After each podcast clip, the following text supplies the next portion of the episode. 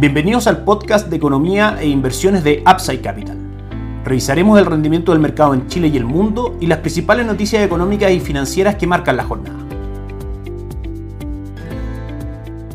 Buenos días, ¿cómo están ustedes? Miércoles 14 de junio de 2023, soy Ramiro Galeano, les doy la bienvenida a otra edición más de mercados en Upside Capital. El día de hoy, el Banco Central publica una nueva encuesta de operadores financieros, rebajando las expectativas de inflación con un plazo de 12 meses en adelante al 3.5% en su medición anualizada. Esta misma medición en la encuesta de operadores financieros anterior estaba en el 3.8%, de manera que hay una disminución en las expectativas de inflación para Chile en los próximos 12 meses. Lo mismo ocurre en la proyección a 24 meses, donde las expectativas inflacionarias se anclan en el 3%, según esta última versión de la encuesta, cifra menor en comparación a la encuesta anterior que situaba las expectativas de inflación a 24 meses en el 3.2%. Respecto a expectativas de tasa de política monetaria, los operadores financieros no ven cambios en la reunión de junio de 2023, es decir, la tasa de política monetaria en Chile se mantendría en el 11.25%, sin embargo, ven que la caída en la reunión siguiente, en el mes de julio, sería de 50 puntos base a un 10.75%, una caída más fuerte de lo proyectado en la encuesta exterior que marcaba un 11%. En 12 meses más ven una tasa de política monetaria en el 6%, por debajo del 6.5% que marcaba la encuesta exterior en este plazo, y mantiene las expectativas de tasa a 24 meses plazo en el 4.5%. En resumen, podemos concluir que las expectativas tanto de inflación como de tasa de política monetaria en distintos plazos tienden a caer, lo que reafirma nuestra estrategia de inversión. Finalmente, con menores tasas en el mercado y una menor inflación en nuestra economía, claramente el Banco Central está ante un escenario en que tendrá que disminuir, como decíamos, la tasa de política monetaria y esa tasa de política monetaria a su vez arrastrará a la baja las tasas de mercado. Entre ellas las tasas de descuento de los bonos que se mueven a la inversa del valor de mercado de estos instrumentos. Es decir, ante caídas de tasa de política monetaria y caídas de tasa de descuento del mercado, veremos alzas en el mercado de bonos, es decir, en los fondos mutuos de renta fija local. En ese escenario, que será como decíamos positivo para la renta fija local, será negativo para depósitos a plazo y fondos money market que probablemente durante el segundo semestre de este año comenzarán a mostrar retornos menores a los mostrados durante el primer semestre de este año. En ese escenario para inversiones prácticamente de conservación de capital de corto plazo, nuestra recomendación de inversión, el fondo Itaú Performance, mantiene ya un retorno acumulado durante el año del 4.62% y por parte de Principal, la cartera de conservación de capital a seis meses plazo muestra un retorno del 4.55%. Es parte de nuestra recomendación de inversión, como decíamos, para el corto plazo. Para plazos ya superiores a 6, 12 meses en adelante, la base de nuestra recomendación de inversión, fondo Itaú Dinámico, con un retorno del 3.38% en lo que va del año y un 12% durante 2022, retorno que superó por supuesto el interés entregado por los depósitos a plazo. También la cartera de conservación de capital de principal AGF a 18 meses que actualmente muestra un 3.93%, es parte de nuestra recomendación de inversión. Claramente lo que veremos en un contexto de caída de tasas será un aumento en el retorno de estos últimos dos fondos, Itaú Dinámico y conservación de capital a 18 meses de principal AGF y una disminución en los retornos de la cartera de conservación de capital a 6 meses y del fondo Itaú Performance, es decir, de fondos Money Market y de depósitos a plazo. Pasamos a la revisión de mercado. El IPSA ayer cerró con un upside del 0.34% en 5.712 puntos, marcando durante el año una rentabilidad del 8.56% y durante las últimas 52 semanas del 11.42%. Nuestra recomendación de inversión, Itaú Esca Chile Equities, muestra lo que va el año un retorno del 4.45% y en los últimos 12 meses un retorno del 15.18% superando al índice. El día de hoy el dólar en nuestras pantallas cotiza en 799 en línea con las predicciones que hicimos del tipo de cambio a principio de semana. Recordemos que el upside mostrado desde los 789 a fines de la semana pasada a los máximos de la semana del día lunes en 808 se debió al plano anunciado por parte del Banco Central de compras para robustecer su reserva en dólares. Finalmente, como decíamos, este tipo de noticias golpean al mercado durante los primeros días de cotización, pero en el fondo, a medida que va pasando el tiempo, el dólar va respondiendo a sus fundamentales de mediano largo plazo, como son el dólar en el mundo, con una tendencia claramente bajista, esperando el fin del ciclo de alza de tasa de política monetaria por parte de la Reserva Federal y un cobre que en general lo hemos visto recuperándose durante las últimas semanas. De hecho, el cobre marca hoy día un avance del 0.98%, cotiza en 3,86 dólares por libra de cobre y en términos porcentuales desde mínimos del año durante los últimos días de mayo en 3,56 ha mostrado una recuperación del 8.47%,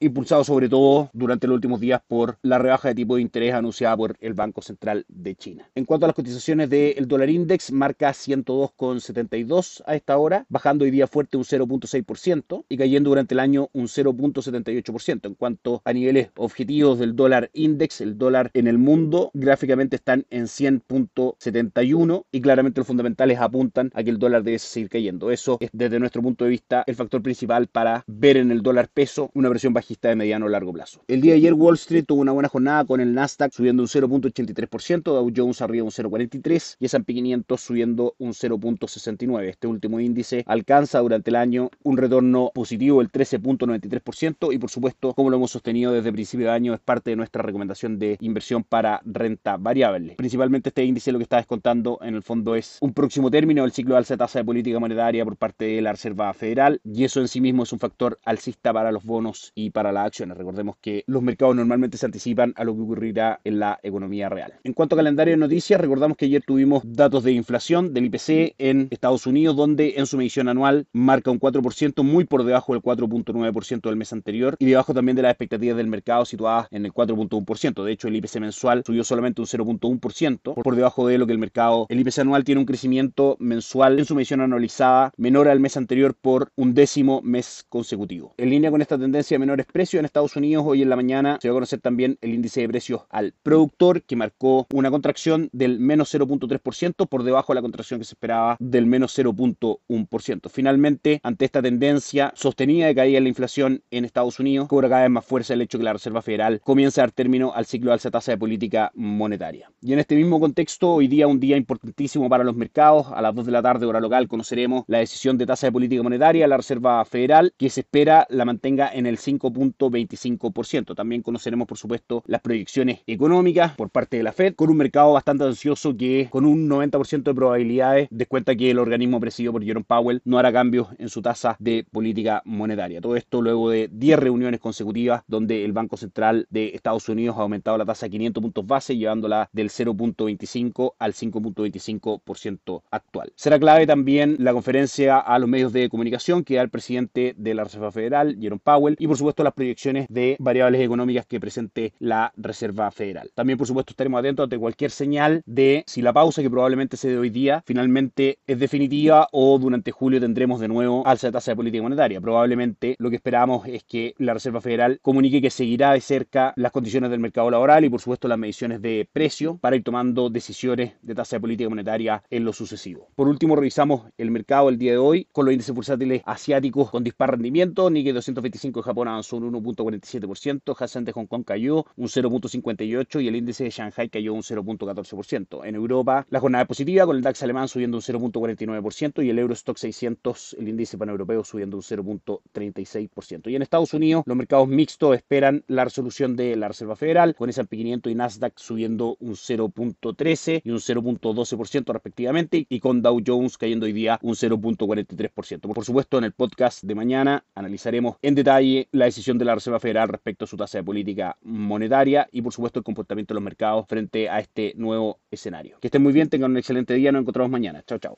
Gracias por escuchar el podcast de Economía e Inversiones de Upside Capital.